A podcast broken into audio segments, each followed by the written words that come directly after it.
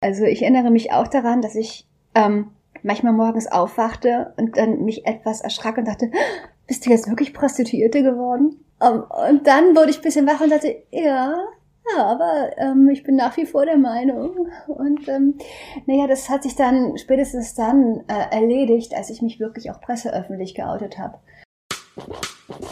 Warum machst du Escort? Es sind immer Abenteuer. Und irgendwie hat mich das total gereizt, es einfach mal auszuprobieren und in so eine ganz andere Welt einzutauchen. Für mich ist das ein starker Ausdruck sexueller Freiheit, was ich da mache. Ohne sie hätte ich das alles nie so akzeptiert, weil sie so positiv damit umgegangen ist, so wie ihr Körper ist. Ja, ich hatte dann einfach noch diese zweistündige Autofahrt vor mir, wo ich so feucht war. Oh Gott, und ich war begeistert. Ich war begeistert und habe zugehört und habe zwei Wochen später gekündigt und mich beworben bei einer Agentur.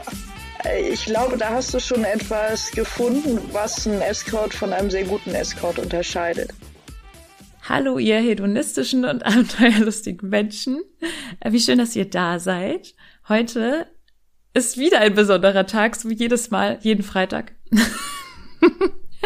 ähm, heute habe ich einen total spannenden Gast. Äh, eigentlich habe ich gar nicht gedacht, dass ich äh, sie irgendwie ans Mikro kriege, aber also ich hatte totale Angst, ihr zu schreiben, weil ich dachte, sie ist so toll und so bekannt und ich bin nur so ein kleines Licht und ähm, sie kennt mich gar nicht und äh, dann habe ich ihr geschrieben und dann sagte sie nur so, warum hast du mich nicht früher gefragt? Was ist eigentlich los mit dir?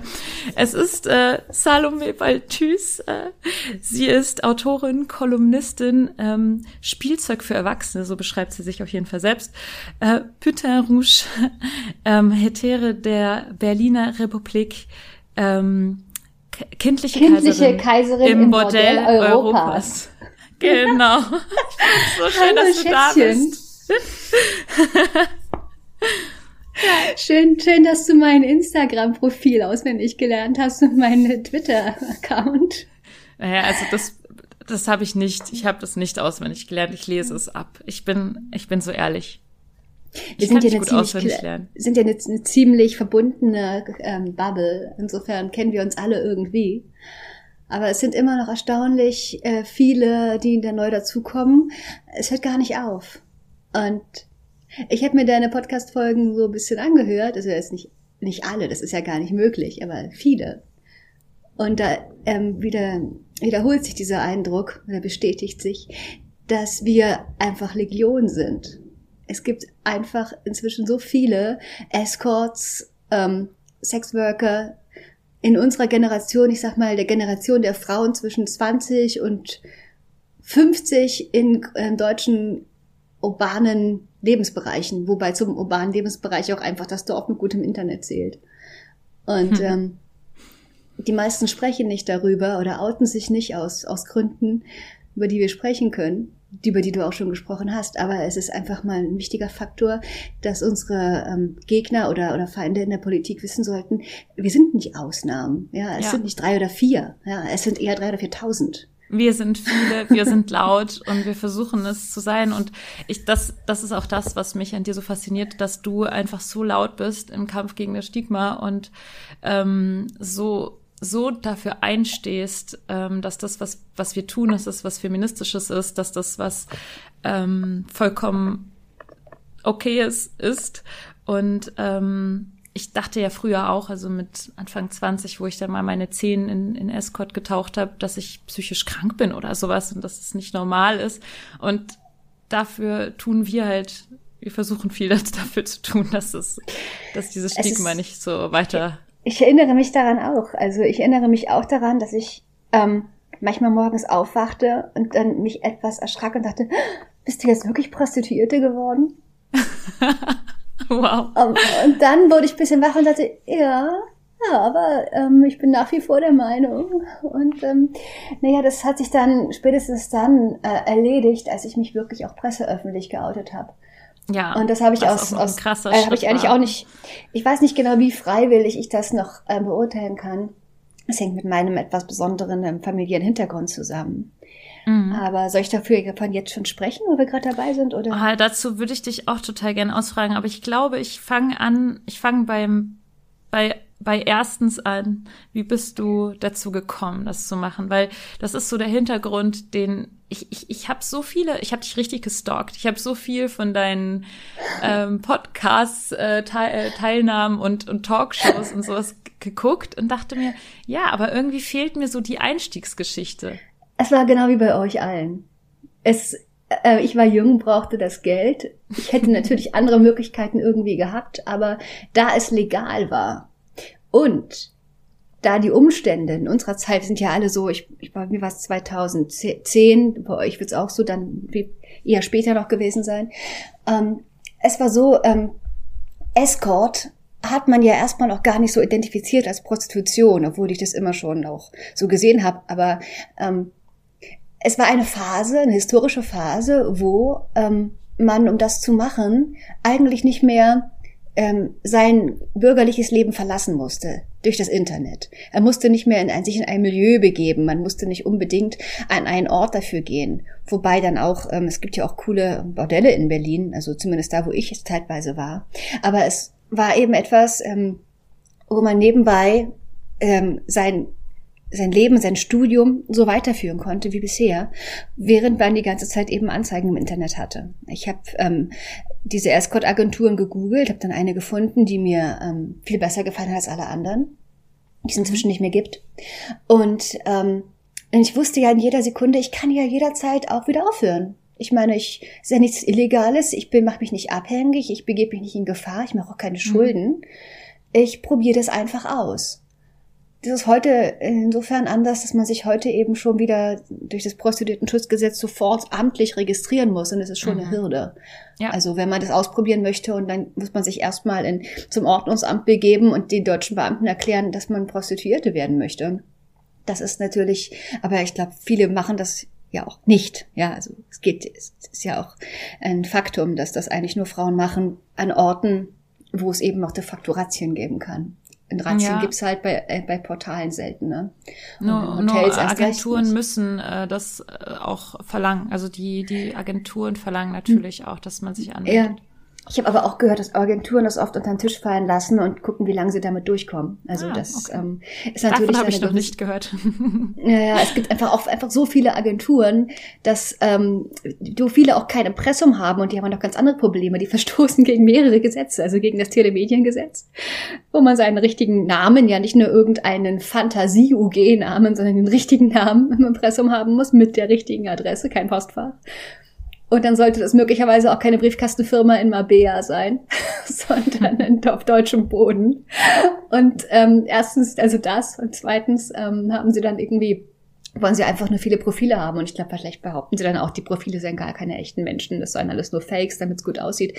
Also da, ich glaube auch, dass es ähm, viele darauf warten, ob dieser, dieses, ähm, dieser Teil des Gesetzes mit der Registrierungspflicht überhaupt überhaupt bleibt, weil es ja ähm, begründete Einwände auch von Seiten ähm, der Politik, also einiger Parteien gibt, ähm, der Unverhältnismäßigkeit gegenüber anderen selbstständigen Dienstleistungen. Mhm. Aber wir schweifen ab. Ja. Wir schweifen ab. Ähm, genau, ich brauchte, ich wollte Geld verdienen und zwar möglichst ähm, auf eine schöne Weise. Ich war da vor Aktmodell in der Kunsthochschule und es hat mir mhm. Spaß gemacht, aber es war mega anstrengend. Das also hast du mal Modell gestanden? Hast Nein, aber ich beobachte, ich beobachte unsere Modelle und sie tun mir echt leid. Ja, ich musste, ich musste bis zu 50 Minuten stehen. Da kann der Professor rein und meinte, ach, können Sie noch zehn? Ich muss noch mal hier durchgehen. Ja. Alles also, tat einem weh. Ich nie. Und, ich naja, und dann nicht. eben bei, bei 10 Euro in der Stunde in der staatlichen Hochschule ist das, ähm, oder 15, wenn es eine teure Privatuni war, ähm, es wäre vielleicht gegangen, jeden, wenn ich es jeden Tag hätte machen können. Aber Aktzeichnen ist halt meistens nur ein paar Wochen im Semester. Und BAföG bekam ich nicht. Meine Eltern fragen wollte ich auch nicht mehr mit äh, Ende 20, Mitte Ende 20. Und ja, dann habe ich es halt probiert. Und ich hatte auch kein Stipendium mehr, das war ausgelaufen, weil ich habe so lange studiert.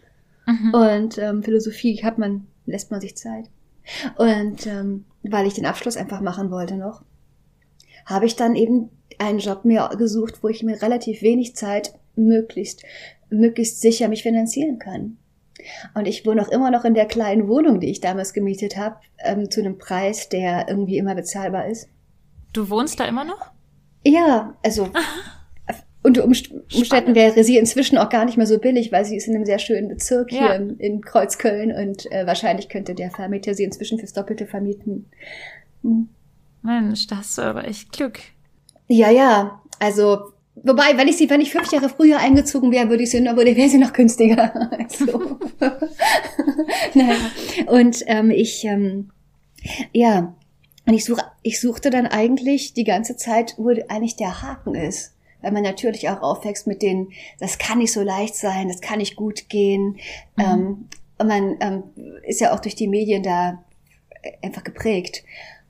Und je länger ich das mache, umso mehr bin ich eigentlich empört über die ähm, vollkommen falsche Darstellung in äh, Film und auch im, in, in Nachrichtenformaten.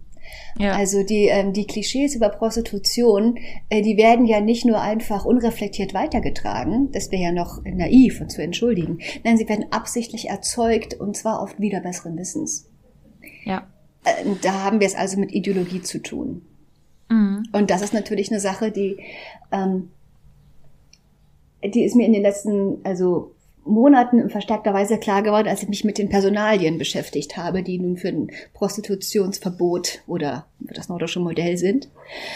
Und ähm, wo ich auch feststellen musste, dass ähm, also diese Naivität am Anfang, dieses, na ja, es ist was halt was Neues, was Geheimnisvolles und die Leute wissen es vielleicht nicht. Und ähm, wo man auch eigentlich unpolitisch war, wo man einfach mhm. nur ähm, das ganz viele machen das ja einfach und wollen darüber gar nicht sprechen, machen keinerlei Aktivismus, wissen auch nicht, dass es irgendwelche Verbotsbestrebungen gibt. Und ganz viele, die in Escort-Agenturen sind, wissen auch zum Beispiel nichts von diesem Prostituierten-Schutzgesetz. Das sagt ihnen auch mhm. keiner. Ja? Und ähm, viele wissen auch nicht, dass sie sich für die Steuer einfach eine Quittung für die Provision geben lassen müssen, wenn diese Agenturen Provision nehmen. Ich meine, mhm. du und auch Lena, ihr habt ja eure eigenen Websites, ihr habt dieses Provisionsproblem nicht. Oh, jetzt regnet es gerade ganz heftig draußen schön. ja, und ähm, ja, und ich, also ja, ich habe das auch gedacht. Also ich habe auch gedacht, ähm, als wir uns auch darüber unterhalten haben, diese Menschen, die gegen Sexarbeit sind, das sind einfach die, die sind einfach diesem Klischee total aufgesessen und die tun mir leid, weil sie, weil sie nicht den Horizont haben, hinter hinter das Ganze zu blicken und halt zu sehen, was da dahinter steht. Das trifft sicher auch auf viele Leute, äh, privater, Privatmenschen zu und sicher auch viele naive Journalisten. Aber diejenigen, die es in der Tat befeuern, die tun mir nicht leid, weil es bei denen keine Naivität ist. Mhm. Es ist Absicht. Man, mhm. Und ähm, also, wen haben wir denn da in diesem Arbeitskreis Prostitution wohin im Bundestag? Aber du, wollen wir nicht erstmal deine Fragen durchgehen? ich finde es total spannend. Also ich wollte, ich, ich wollte dir auch sagen, du hast du hast alle Zeit. Also wir haben hier in dem Podcast, habe ich mir auch schon vorgenommen, es gibt keine Grenze. Du kannst, äh, wir können so lange sprechen, wie wir brauchen. Und das muss ja nicht unbedingt irgendwie alles nach einer chronologischen Reihenfolge gehen und so. Ähm, daher, ich merke mir das einfach auch mit dem, mit dem Thema, diese, dieses, diese, wer sind diese Menschen? Wer sind diese Sexwork-Gegner? Und was, was steckt dahinter? Ja. Ähm, und, ja, es sind, es sind denn, ähm, ähm, Sie haben ja alle, alle Namen und Gesichter. Ja, es ist ja. ja nicht irgendwie eine schweigende Mehrheit. Die Mehrheit der Menschen in Deutschland ist für äh, Prostitution oder zumindest nicht, ähm, nicht dagegen. Sie sind nicht für ein Verbot. Ja. 77 Prozent der Deutschen, das ist eine seriöse Umfrage, die ist gerade letzte Woche im Rahmen ja. einer Talkshow, in der ich war, erstellt wurde. Ja, also in allen Bereichen der Bevölkerung, alle Schichten, alle Klassen, alle Geschlechter, alle Einkommensbereiche. Wo, ähm, 77 Prozent sind gegen ein Verbot. Also die sind entweder tolerant oder finden das vielleicht sogar cool oder machen es selbst. Oder sie sind zumindest nicht dafür, dass es verboten wird, weil es ihnen vielleicht auch einfach egal ist und die meinen, es gibt wichtigere Probleme. Ja. Oder weil sie ganz wenig darüber wissen und einfach nicht darüber urteilen wollen, weil sie keine Ahnung haben. Was ich persönlich ja, als eine sehr gute Einstellung empfinde. In, intuitiv auch verstehen, dass wenn jemand irgendwie aus Gründen Prostitution macht, die, die nichts mit Freiwilligkeit zu tun haben, dass dann ein Verbot allein auch überhaupt nichts bewirkt, sondern die Sache nur noch katastrophaler macht. Ja, ja genau.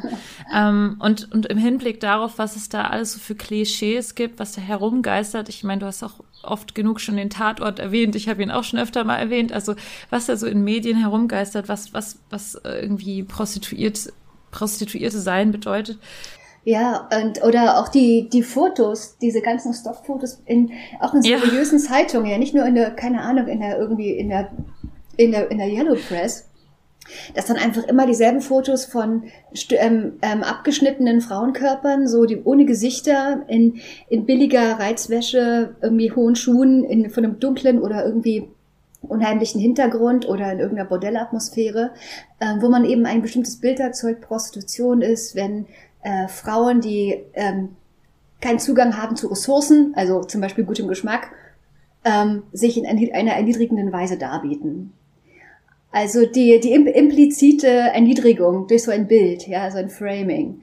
Ja, und dabei gibt es, ich meine, man könnte auch einfach auch mal ein Bild von den Männern nehmen oder man könnte vielleicht auch ein Bild von, von irgendwas benutzen, aber einfach und vor allem bin ich mir ziemlich sicher, dass die allermeisten äh, Körper die da abgebildet sind, Menschen gehören, die gar nicht wissen, dass ihr Körper dafür verwendet wird und nicht ja. einverstanden wären damit, die man aber nicht fragt.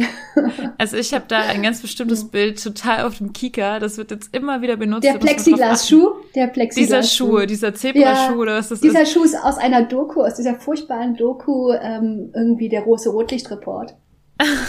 Und da hat irgendeiner den getragen und ich glaube, sie kann auch nichts dagegen, könnte auch gar nichts dagegen machen, weil sie ja nicht mal als Mensch irgendwie darauf wahrnehmbar ist. Aber das ist einfach ein Bildschirmfoto oder ein Screenshot aus diesem, aus diesem Film. Nein.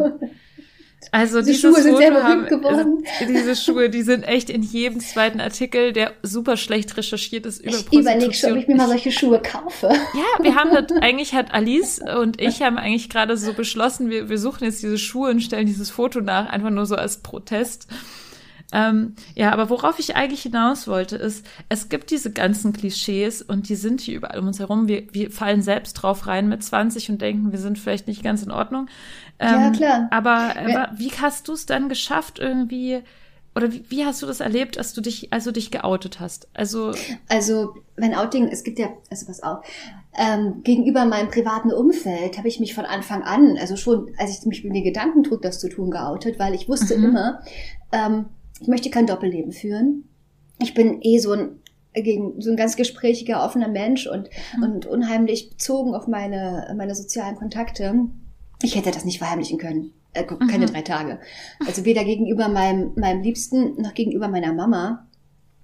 Ähm, wir, zumal wir eh, also mein, mein Freund ist ein Schriftsteller, ein Künstler, der sowieso damit, also über diesen bürgerlichen Vorurteilen steht. Der ist aus der DDR, mhm. der ähm, ähm, hat äh, protestiert 68 gegen den Einmarsch in Prag, ist ein sogenannter Ost-68er.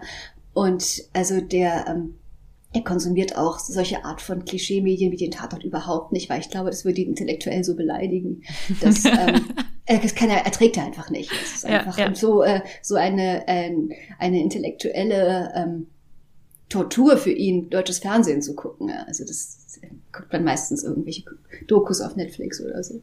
Und ähm, meine Mutter, ach, die kommt vom Theater her und aus, auch aus dem Osten. Und da war also auch, sie wohnte in der Oranienburger Straße und gut, es war was völlig anderes, die Huren, die da standen. Aber meine Mutter hat die immer eher bewundert und voller Respekt von ihnen gesprochen. Ich bin nicht mit einem Hurenstigma aufgewachsen. Ah, also ja. Huren waren was Cooles, was, es waren eher was, was Beängstigendes höchstens, ja, so diese starken Frauen. Meine mhm. Oma war Hebamme und bei uns war eigentlich Matriarchat. Und äh, ich bin auch nicht getauft, ja. Also Christentum, es war für uns was irgendwie Dubioses aus dem Mittelalter, wo irgendwelche mhm. Wessis anscheinend die noch zur Kirche, wir dachten, okay, es ist schon sehr seltsam, diese Leute da drüben, ja, also dass sie da, der, der Herrgott, naja, also wir haben, also Christentum war für uns gleichbedeutend mit, ähm, ja, äh, Geist, ähm, geistiger Umnachtung, Schwäche, ja, also das war äh, einfach überwunden Mhm.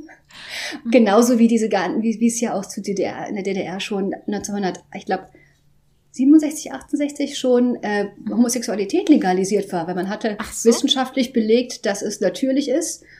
Also gab es gar keinen Anlass für ein Verbot, anders als im Westen, wo es heute noch irgendwie schwierig ist. Das Und Abtreibung, ich gar nicht. Abtreibung wow. war auch legal in der DDR. Natürlich nicht äh, in einer bestimmten Zeit, so bis zum, solange das Kind irgendwie das nicht merkt, also bis zum dritten Monat. Mhm. Selbstverständlich. Und dann war es nach der Wende plötzlich strafbar. Es war ein Schock. Wow. Oder meine Mutter hat mir auch erzählt, dass sie 1990 plötzlich von ihrer Sparkasse, also mein Vater bekam von der Sparkasse einen Brief, wo drin stand, wie, wir weisen nicht darauf hin, dass ihre Ehefrau ein Konto bei uns hat. Sind Sie denn damit einverstanden? Und mein Vater dachte, hä, wieso fragen die mich das denn? Ja, am besten war es so, dass man bis irgendwie, ich glaube, genau bis zu der Zeit, als Ehemann zustimmen musste, dass die Frau ein Girokonto hat.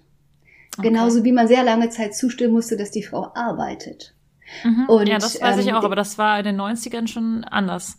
Auf jeden Fall. Ich glaube, dass, ähm, dass viele, dass die heute darüber empört sind, dass sich wundern, dass ihnen die historische Kontinuität dessen nicht bewusst ist, die ja aus dem äh, christlichen Kontext kommt. Die mhm. Frau ist nicht selbstbestimmt. Die Frau ist Eigentum des Vaters, also des Paterfamilias oder des Ehemannes. Außer wenn sie Witwe ist, dann vielleicht, ja. Beziehungsweise dann hat sie auch einen schwachen rechtlichen Stand. Und das ist nicht irgendwie Bosheit, sondern das ist einfach ein, ein jahrhundertealtes Faktum. Ja, mhm. warum braucht man zum Beispiel, warum wird die Braut immer zum, zum Altar geleitet? Von irgendjemandem? Warum kann die nicht einfach alleine dahin gehen? Weil sie es nicht kann. Weil es nicht ihr Körper ist. Der Körper gehört jemandem und der übergibt sie dem, dem er dann gehört. Mhm. Das ist ein Eigentumsvertrag. Und wenn die Frau sich anmaßt, ihren eigenen Körper selbst zu verkaufen, was ist das denn? Das geht ja, ja gar das nicht. Ist ein, das ist natürlich eine, eine, eine Form von, von, von, von Diebstahl in der Gesellschaft. Genauso wie wenn eine Frau ähm, selbstbestimmt entscheidet, ob sie schwanger wird oder nicht. Ja, also erstens, wenn sie ein Kind von jemand anderem bekommt, der nicht das Eigentum, also der, der, der ihren Körper nicht besitzt, oder wenn sie ein Kind, also das Kind ihres Mannes abtreibt. Deswegen ist das so ein Problem. Deswegen ist das nicht legal. Es liegt ich meine, es ist ja auch nicht verboten für Männer zu masturbieren. Da geht ja auch irgendwie Menschenmaterial in Form von Sperma.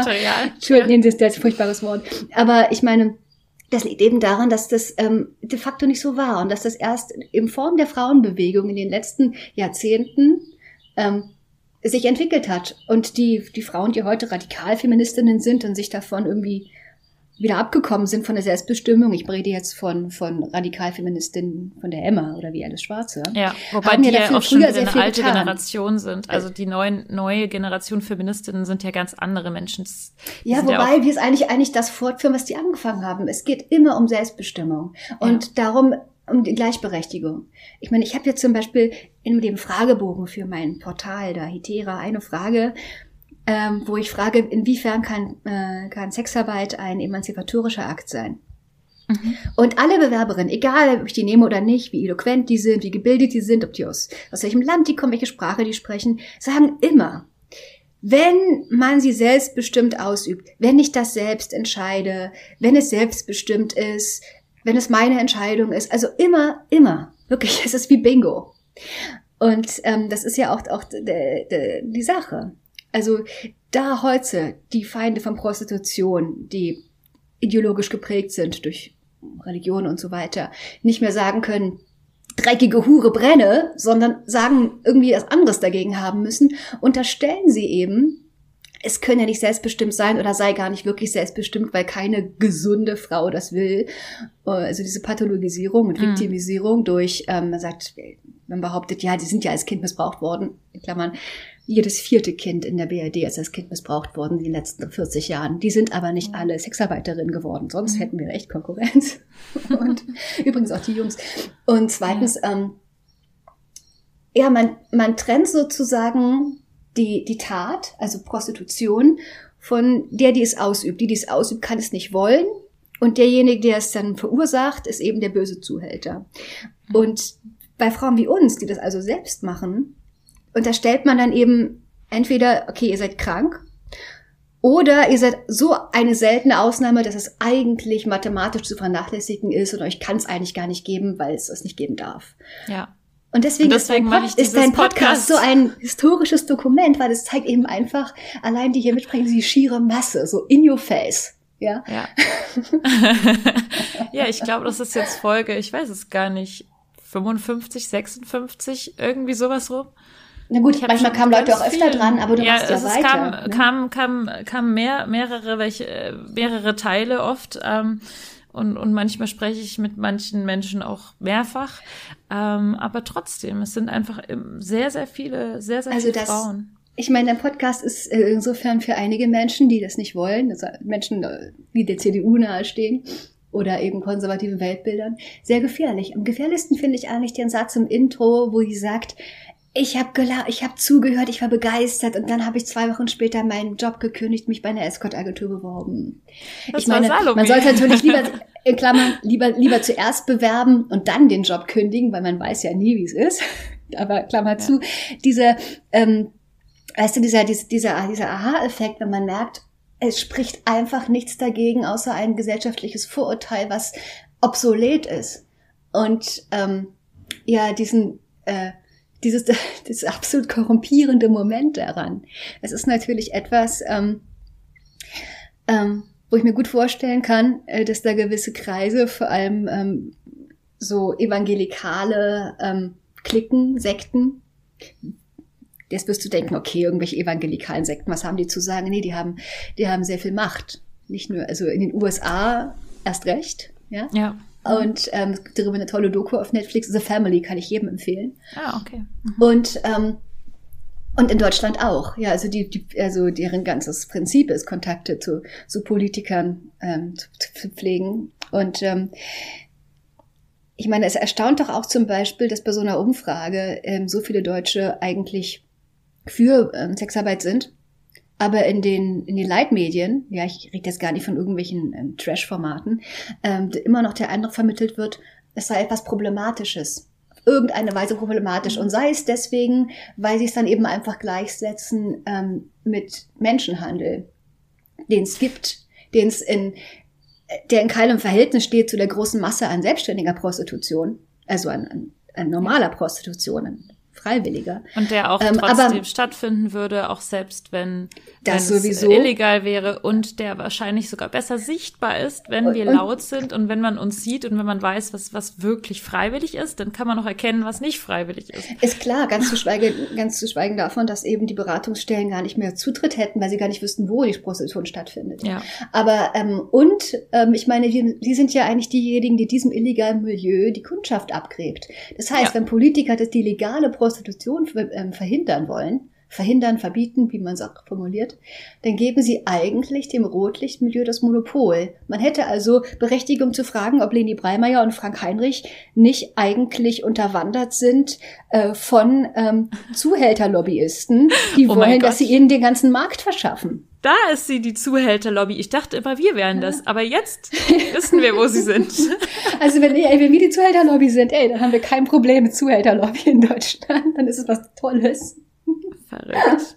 Ähm, ich musste mhm. gerade daran denken, weil du, ähm, ich weiß gar nicht mehr in welchem Zusammenhang diese Argumentation, ah ja, das ist ja jetzt völlig okay ist und völlig normal. Die Sexualität hat sich ja auch irgendwie verändert. Ja. Und ich dachte so daran, ähm, an dieses Argument von ähm, einem Philosophiedozent, mit dem du mal in irgendeiner Talkshow saßt, der dann sagte irgendwie, das wäre ja äh, problematisch, weil das eine Struktur, also die Struktur hinter der Prostitution wäre sexistisch und es wäre dann eine eine äh, Sexualität als Kapital, ähm, die sozusagen die männlichen Bedürfnisse ausnutzt und das Dampfkessel, er hat dann so ein Dampfkesselmodell aufgebaut.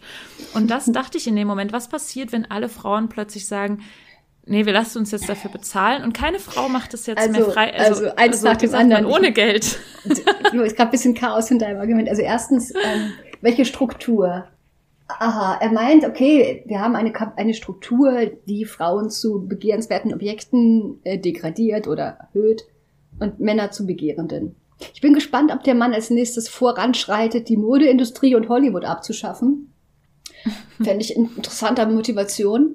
Denn dann, ähm, wir leben, also mal angenommen, wir leben in diesen Verhältnissen, ähm, die auch sehr alt sind die man auch nicht von heute auf morgen ändern kann. Man kann Gesetze ändern, man kann seine Einstellung ändern, aber Begehren und ästhetische Normen, die halten sehr, sehr lange. Ja, also man kann nicht einfach von heute auf morgen sagen, äh, wir finden es schlimm, dass Frauen gut aussehen müssen, also finden wir das einfach jetzt nicht mehr gut. Das funktioniert mhm. nicht. Ja, also mhm. genauso wenig wie, wie man sagt, Vergewaltigungsfantasien, ähm, die, die wir beide haben, reproduzieren ein Machtverhältnis und deswegen verbieten wir das. Das geht nicht. Man kann niemandem sagen, wann er geil werden soll. ähm, aber ich glaube, dieser, dieser, dieser, dieser Philosophiedozent, ähm, der dieses Argument aufbrachte, hat, glaube ich, gar nicht durchdrungen, äh, was ein System ist. Ja, also ich kenne nur das System Hartz IV. Und das System Hartz IV ist in der Tat eine systematische ähm, ja, also Verarmungsmaschine äh, für die ähm, für die mittlere und Unterschicht, zu der Frauen meistens gehören, schon weil sie äh, schlechter bezahlt werden Und ähm, Prostitution ist eine Möglichkeit, das zu unterwandern und äh, einen Weg der Partizipation. Und ich möchte mal wissen, was daran nun eigentlich nicht emanzipatorisch sein sollte. Mhm. Ähm, interessant ist aber doch zum Beispiel, dass, ähm, weil es jetzt gerade in der Schweiz auch gesetzt wurde, dieses System nur Ja heißt Ja. Ne? Also, dass man eben, wo alle sich wunderten, dass wir dachten, also viele meiner linken Bubble dachten, hey, es ist doch klar, dass Sex nur mit Zustimmung erfolgt. Mhm. Auch wenn damit jetzt vielleicht gemeint ist, nicht nur irgendwie indirekte Zustimmung, sondern die wörtliche, vertragsmäßige Zustimmung, die, also, dass der Konsens sozusagen ausgesprochen sein muss. Mhm. Viele sagen, aber das ist ja das Ende der Romantik, das Ende des Geheimnisses.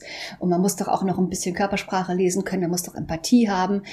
Es ist alles richtig. Aber was, was ich daran faszinierend finde, ist, ähm, eigentlich bedeutet das, dass sämtliche, sämtliche Erotik äh, eine geschäftsmäßige Basis erhält, also Prostitution wird. Also, dass man eben verhandelt, ob man Sex hat und welchen und wie lange und wie. Das war jahrhundertelang etwas, was nur den Huren zur Verfügung stand überhaupt darüber sprechen zu können, überhaupt mal die Fachbegriffe zu kennen, wie Penis und sowas. Ne? Die bürgerliche Ehefrau wurde dazu erzogen, davon absolut nichts zu wissen, Höhepunkt 19. Jahrhundert, und sich einfach passiv dahin zu legen oder hinlegen zu lassen, um nicht zu wissen, wie ihr geschieht.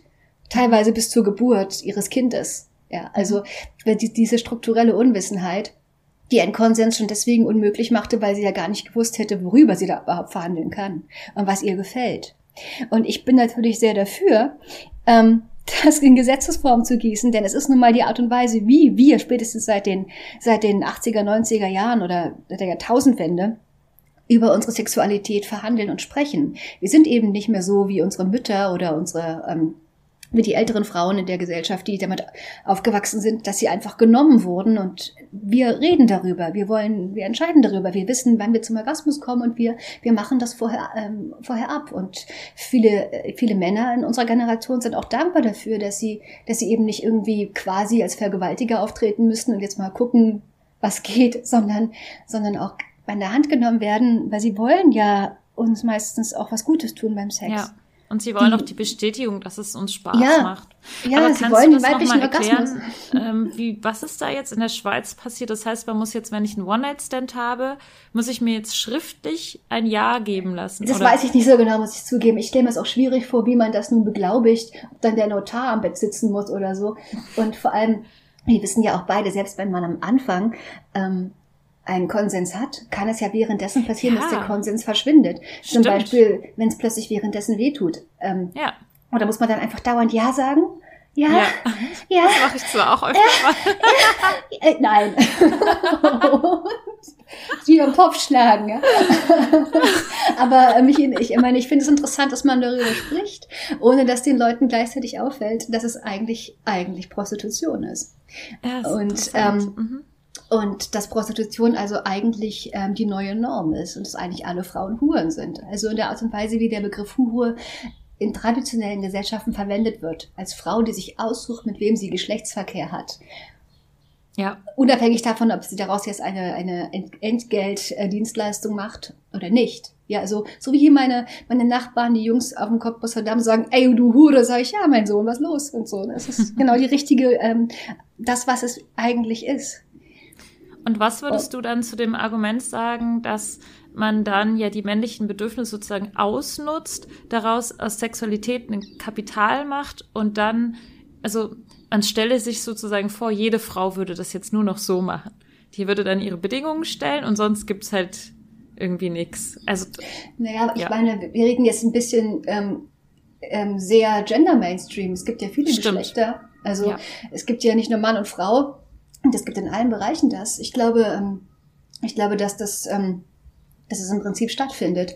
Nur die einen sind eben, gehen damit sehr offen um und benennen es als das, was es ist, und andere wollen eben für, für Sex dann was anderes. Zum Beispiel eine Bindung, ja, oder mhm. ähm, beispielsweise Exklusivität. Ich glaube, mhm. es gibt ja verschiedene Art von Deals, äh, weil, äh, oder ich meine, jeder legt seine eigenen Preise auch fest.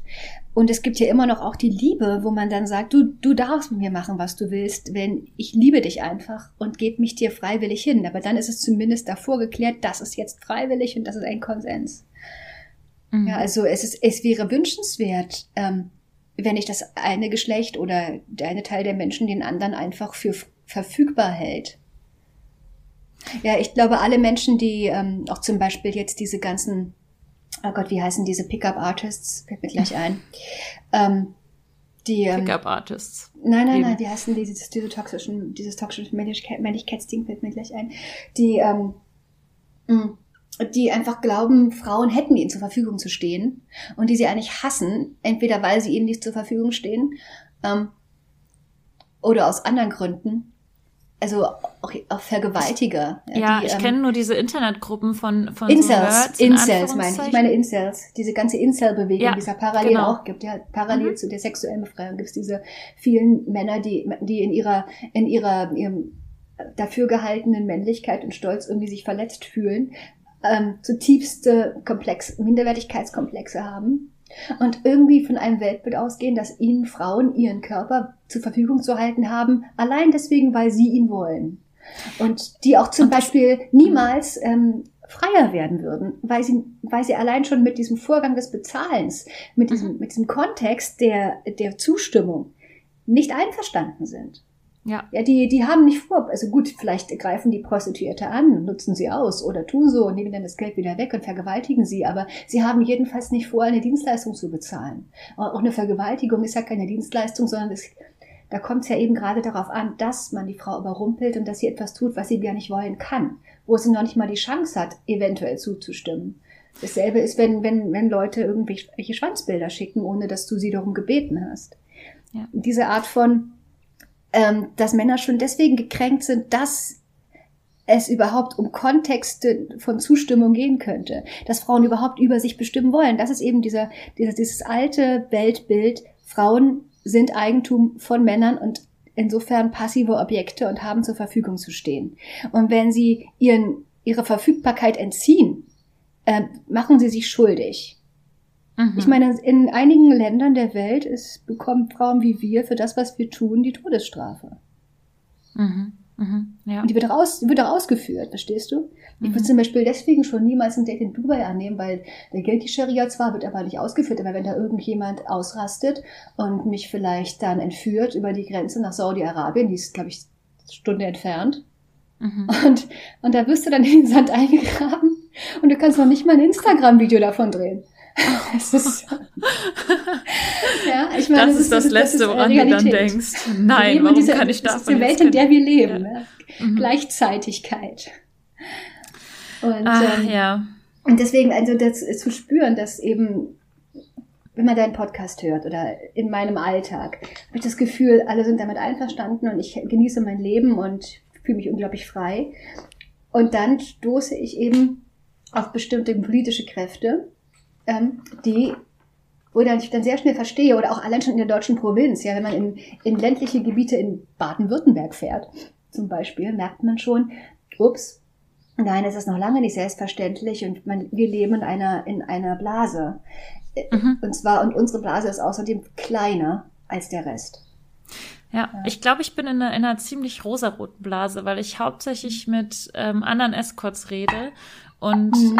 viele Freundinnen auch in dem Bereich habe und so mein, mein kleines Netzwerk habe und gar nicht mehr so viel mit Menschen zu tun habe, die nicht in der Blase sind oder beziehungsweise die halt außerhalb von meinen Freundinnen sind, die alle wissen, was ich mache und mich so lieben, wie ich bin. Ähm, deswegen bekomme ich davon gar nicht so viel mit und ich habe das Gefühl, du bekommst viel mehr davon mit, weil du halt ähm, auch für die Zeitung schreibst und weil du ähm, viel mehr immer in Kontakt mit dieser politischen Entwicklung auch stehst, und beobachtest ja, ich, und ich mich davon ich, teilweise abgrenze. Ja, nicht nur ich, da bin ich auch nicht die Einzige. Es gibt ja auch Frauen, die zum Beispiel in der Hydra arbeiten oder Forscher, von denen ich das dann wiederum auch erfahren habe. Zum Beispiel meine, meine Freundin Sonja Dolinzek, die sich mit der Geschichte von Sexarbeit in den letzten zwei Jahrhunderten beschäftigt und Polizeistrukturen. Und das ist schon sehr desillusionierend, wenn man so hört, was da so abgeht. Ne? Mhm. Und ähm, auch zum Beispiel, ich habe immer geglaubt, dass in Deutschland, wenn einmal ein also wenn es einmal legalisiert ist und man das anerkannt hat. Also das ist einfach ganz, ganz schwer verfassungsmäßig ähm, einen Beruf wieder zu verbieten. Dass mhm. es eigentlich nur möglich wäre, wenn nachgewiesen ist, dass es eigentlich nur unfreiwillig funktioniert. Wobei genau das wird ja versucht ideologisch. Mhm. Aber ähm, und es gibt ja außerdem nicht dieses dieses Mittel, was es in Skandinavien gibt, der Volksabstimmung, wo man dann eben einfach dasteht, wenn man die Bevölkerung lange genug ideologisch bearbeitet hat oder, wie Sie es in Schweden genannt haben, Erziehungsmaßnahmen erfolgt sind. Ähm, da waren nämlich auch 70 Prozent gegen ein Verbot. Und ein paar Jahre später waren 70 Prozent dafür. Oh, wow. Das ist also keine Garantie. Und das ist eben die Aufgabe der Medien. Mhm. Ähm, da irgendwie neutral zu sein. Deswegen ist dein Podcast eben auch so, so ein Sprengstoffpotenzial. Mhm. Und ähm, naja, also diese, Gott, warum, was wollte ich jetzt eigentlich sagen? Ja, ähm, dass es möglich ja. ist, dass es dann mhm. eben plötzlich doch ein Gesetz gibt, und man, oder äh, man, wo man sich dann wundert und plötzlich ist es doch verboten. Gut, dann kann man natürlich gegen das Gesetz vorgehen in einem Rechtsstaat. Man kann dann dagegen klagen. Aber da braucht man sehr viel Energie, sehr viel Geld und vor allem wird das bewirken, dass die Orte, die es jetzt noch gibt, gute Studios, gute Arbeitsplätze, ähm, Bordelle, Webseiten, dass sie dann erstmal zerstört werden und wenn es dann in zehn Jahren wieder erlaubt ist, wird es für viele auch zu spät sein. Ja. Und ja. es lässt sich erstmal nicht konservieren. Ähm, ja, das daher ist das umso wichtiger, daran. dass du da, dass du geoutet bist und halt dann mit deinem Gesicht. Ich, also ich, ich musste sagen, nachdem ich mir die Talkshows angeschaut habe, bei denen du warst, äh, habe ich für mich selbst entschieden, ich werde nie zu einer Talkshow gehen. Also wenn ihr da draußen mich in einer Talkshow seht, dann äh, schreibt mich an, dass ich, was machst du da? Ähm, das, das, das ist so, das tut so weh irgendwie, also was du da teilweise ähm, erleben musst. Also ich, ja, also, also ich finde es ja. ich finde es richtig gut, dass du es machst und dass du dich dem irgendwie stellst, aber wie, also wie gehst du damit um? Mit dieser also, also mir macht das ja auch ein bisschen Spaß, mal zu gucken, ja? wo die Grenze ist bei den Leuten, wo ich dann merke, ähm, ich meine eigentlich, ähm, die gehen ja davon aus, ich würde provozieren wollen, ne? Und ich würde irgendwie ähm, Sie wollen dich ähm, provozieren. Das ist das ich Problem. bin provoziert davon, dass meine, guck mal, wir sind doch alle so, wir gehen damit an, wir wollten einfach keinem was böse, wir wollten Geld verdienen, eine, äh, unsere Wohnung mieten, unser Studium abschließen, uns irgendwie ab und zu auch mal drei Zeitungsabos leisten können und einfach partizipieren. Wir wollten nie jemandem was Böses tun. Ja, wir haben, wir sind gut zu unseren Kunden, die lieben uns, alle sind glücklich. Und dann kommen Leute von außen, die uns erklären wollen, das darfst du nicht. Also die Provokation kommt ja erstmal von denen. Ne? Ja. Also weil, weil, weil sie, wer sich durch das selbstbestimmte Leben einer Frau provoziert fühlt, hat ein Problem, meiner Ansicht ja. nach. Und das Problem nennt sich natürlich äh, Patriarchat. Und es ist uralt. Und ja. ähm, dann ähm, möchte ich natürlich das nicht so stehen lassen, wenn man das paar Mal erlebt hat. Ich meine, ich, ich kenne ja auch diese ganzen Outing-Geschichten und die ähm, die Probleme die Kolleginnen haben, wenn sie einfach sich Angehörigen anvertrauen oder Freunden und dann plötzlich bei Leuten, die sie für cool und tolerant und modern hielten, plötzlich auf etwas stoßen, was sich Stigma nennt. Und dass diesen äh, Angehörigen überhaupt nicht klar ist, was sie da gerade tun, nämlich dass sie da die, äh, die, die sexuelle Selbstbestimmung von Menschen einfach äh, untergraben. Und dass das nicht in Ordnung ist. Ja, auch ja. Eltern zum Beispiel, die dann sagen, äh, du darfst doch hier nicht einfach mit jedem Vögeln. Doch, selbstverständlich darf euer Kind das, wenn es volljährig ist. und solange es damit keinem schadet. Ja. Aber das ist eben, ähm, dann ist es ja aber nicht für Geld. Und die, und das Geld ist ja eigentlich nur ähm, sozusagen der Beweis, dass es eben wirklich ähm, dein eigenes Ding ist und dass du es nicht eigentlich aus Liebe tust, also eigentlich, weil du dich mit, anderen, mit anderen Leuten in halt in Eigentumsverhältnisse begibst als Frau. Interessanterweise haben damit Jungs, die erst kurz sind, wobei sie auch sehr selten sind, nicht diese Probleme. Also mhm. dem wird eher gesagt, ja, du bist echt faul und du hast irgendwie vielleicht so ein Gigolo-Leben und du solltest eigentlich mehr dich an der Produktivität der Gesellschaft beteiligen. Übrigens ja. ist Produktivität ein gutes Stichwort im das Protestantismus. Ist, äh, ich, ich persönlich denn, denn, finde, dass der Job super produktiv ist und dass ich, äh, äh ich nee, bin Luisa, das ist ja natürlich, dass, dass, dass, natürlich dass die Menschen, nicht. die ich treffe, äh, dass die durch mich so inspiriert sind, dass sie einen guten Job machen können und also äh, ich selbst ja. mache auch einen besseren Job dadurch. Also ich mache meine Luisa, Das ist aber nicht das, was Produktivität bedeutet. Produktivität mhm. heißt, sehr viele Arbeitskräfte im Billiglohnsektor haben, die wirklich Dinge herstellen und Dienstleistungen erfüllen. Ja, also zum Beispiel kam in der frühen Neuzeit ja auch diese ganze Hexenverbrennung auf, weil man keine Geburtenkontrolle wollte. Man wollte möglichst ja. viele Kinder, damit möglichst mhm. viele Arbeits Arbeitskräfte oder eben wie Soldaten da waren. Und man wollte mhm. eben, also das war der Grund. Äh, man brauchte, äh, man wollte Bevölkerungszuwachs. Und später wollte man eben nicht, dass die dass die Frauen irgendwie, äh, irgendwie, die aus Rumänien kommen, halt an der Straße stehen und sich irgendwie dann ähm, ganz gut finanzieren. auch wenn es für uns sehr billig ist, sondern man möchte die halt einfach lieber sehen im, im, als Putzkräfte oder als Pflegekräfte. Ähm, weil man dort irgendwie sie als Gesellschaft irgendwie mehr braucht. Und das überhaupt, man sagt, ähm, Frauen haben das zu tun, also haben sich zu opfern für höhere Ziele, ist eben ein misogynes Moment. Und ähm, auch wenn du sagst, deine, deine Kunden sind dann produktiver, na gut, ähm, das könnten, könnte man ihnen sagen, gut, aber vielleicht verlassen sie auch ihre Frauen. Ich meine, es gibt mhm. ja auch irgendwelche schwäbischen Hausfrauen, die, die, im, die Landfrauen Baden-Württemberg, die dann sagen, ja, aber wenn dann der Mann ihnen sagt, wenn du nicht willst, dann gehe ich eben zu einer Hure, dann haben sie gar keine Kontrolle mehr über ihn. Das ist natürlich ein sehr tra trauriges Bild äh, von Ehe und Beziehung. Ja, das ist, das aber, ist auf jeden Fall ein trauriges ein, Bild. Ja, das hörst du einmal und denkst, okay, weird. Aber dann merkst du auch, dass es, dass es System hat. Ich habe mich zum Beispiel mal unterhalten mit einer Pastorin, die recht bekannt ist, die auch öfter mal ähm, das Wort zum Sonntag spricht, mit Lissy Eichert. Lissy Eichert ist hier in meiner mhm. Nachbarschaft äh, in einer Kirche. Und dachte ich, ach, die ist eine Nachbarin, Wort zum Sonntag, auch oh, nette, moderne, modern wirkende Frau, vielleicht irgendwie Facebook. Ich treffe die mal und rede mit ihr mal über Sexarbeit. Und die Kirche, weil ich dachte, vielleicht ist sie ja so offen. Naja, und dann gehen wir spazieren. Und ähm, natürlich erstmal nach dem langen Geplänkel, ja, keine Zwangsprostitution und sie hat ja irgendwie Sozialarbeit und helfen und bla. Kamen wir dann irgendwann zu dem Punkt, ja gut, aber was ist jetzt denn wirklich, wenn es selbstbestimmt und freiwillig ist, wie bei sehr vielen? Ist das nicht etwas, was man fördern sollte? Weil sie ist ja zum Beispiel auch für die Homo-Ehe und so. Und, ja. und da hat sie was gesagt, nach zwei Stunden Gespräch, was mir die Schuhe ausgezogen hat. Wo ich dachte, also wenn so eine, so eine moderne Person, also so eine total reformierte in der Kirche, sogar die, ja, dann ist, sind die einfach, dann ist dir nicht zu helfen. Die hat gesagt, na ja, nee, auch ähm, also wenn es also nicht nur nicht nur Sexarbeit, die freiwillig ist, sondern auch generell dieses ganze ähm, äh, polygame äh, Nachtleben, One Night Stands und Tinder, diese ganze nicht monogame Liebe ähm, darf es nicht geben, weil allein dadurch, dass es diese Alternative gibt, wird die monogame Ehe und die Liebe zerstört. Wow. ja, und dann, ich meine, ich habe natürlich sofort gesagt, hey, ich, das stimmt doch gar nicht. Und ich, ich habe doch auch einen Freund und andere, die ich kenne auch. Und das ist doch kein Widerspruch. Und außerdem, wenn die, ist die Liebe denn wirklich jetzt so schwach, dass sie allein dadurch, dass man, dass es Leute gibt, die nicht monogam sind, sie zerstört wird. Aber das war ihre Ansicht. Mhm. Und ähm, naja, wir dürfen uns nicht, da, nicht davon täuschen lassen, was für Feinde wir haben. Ja, also wir dürfen uns darüber nicht, äh, wir dürfen das nicht vergessen. Ansonsten wachen wir eines Tages auf und es ist illegal. Ja. Und dass ich dann eben mein Gesicht zeige, hatte ja einfach auch den Grund, ähm, nicht nur den Grund, dass ich dadurch vielleicht glaube, dass ich dadurch irgendwie bessere Kunden kriege, wenn die mein Gesicht sehen und wenn es nicht nur die Typen sind, die halt einen Körper in Reizwäsche ohne Gesicht irgendwie äh, darauf einen runterholen, sondern dass ich eben zurückgucken wollte, wenn die mich angucken hm. und dass ich das so als Geste besser fand. Nein, es hängt damit zusammen, dass man immer sagt, ja, die Frauen, die gibt's ja gar nicht, die sind ja gar nicht echt.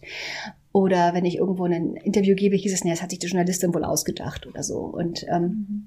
und ähm, dann irgendwann auch mit meinem Klarnamen, weil als ich die Website gegründet hatte, ich stehe ja im Handelsregister drin und ich habe ja ein Impressum und es muss ja alles korrekt sein. Mhm. Ähm, und spätestens dann, ähm, wenn ich meinen Familiennamen nenne, den einige Journalisten von der Bildzeitung auch ganz gut kennen, wusste ich, wenn ich das jetzt nicht kommt, wenn ich mich jetzt nicht auch mit meinem Klarnamen oute in der Öffentlichkeit, dann macht es am nächsten Tag die Bildzeitung. Es war bei einer Zeit. Ähm, mhm.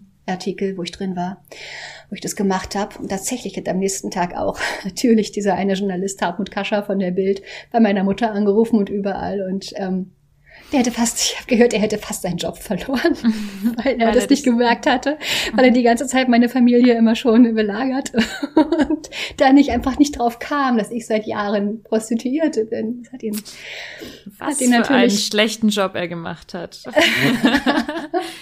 ja, es gab natürlich trotzdem noch irgendwas dann in der Boulevardpresse, aber da habe ich ja. kurz überlegt, ob ich beim Joggen Sonnenbrille aufsetze, aber hab's dann gelassen. Ich denke, ja, das, hey, hier, das war nämlich das nächste, was ich dich fragen wollte. Bist du manchmal auf der Straße Straße angesprochen oder bist du erkannt? Oh, so selten. Ich weiß auch nicht, die Leute in Berlin, die machen das halt nicht, wenn sie einer kennen. Ja, die sind nicht so, die sind eher so, hä, wer ist George Clooney, kenne ich nicht, weißt du so. Insofern, mhm. keine. Ahnung, ob ich erkannt werde. Jedenfalls werde ich nicht behelligt damit. Ähm, es ist eher oft so, dass ich in Orte komme, wo ich denke, hey, hier müssten mich die Leute doch eigentlich kennen. die haben keine Ahnung, wer ich bin. Ich denke, hey, ich hatte eine Profilneurose, das schön. Also nein, ich hätte dadurch zumindest persönlich noch keine negativen Effekte.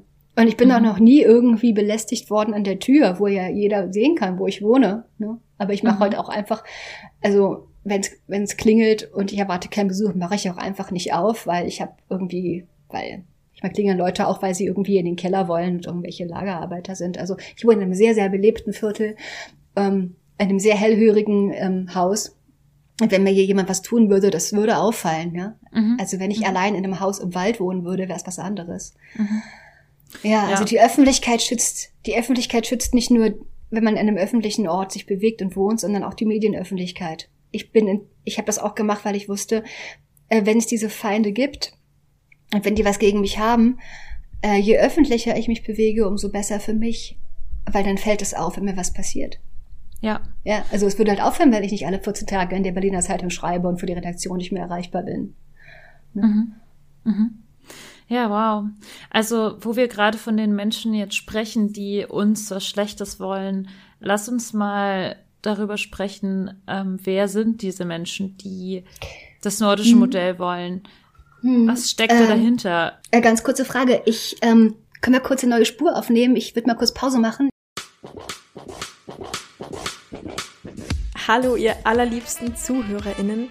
Wir lassen den beiden mal ihre Pause, würde ich sagen. Und euch vielleicht auch eine kleine Pause für die Hörorgane und das Gehirn, um das ganze Gesagte hier zu verarbeiten. Wir freuen uns riesig, wenn ihr nächste Woche wieder einschaltet zum zweiten Teil dieses Interviews und hoffe, dass ihr genauso begeistert seid wie Luisa und ich, dass Luisa wirklich Salome vors Mikrofon bekommen hat.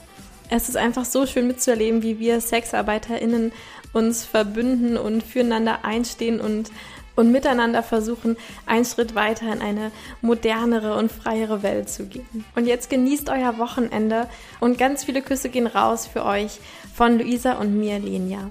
Tschüss!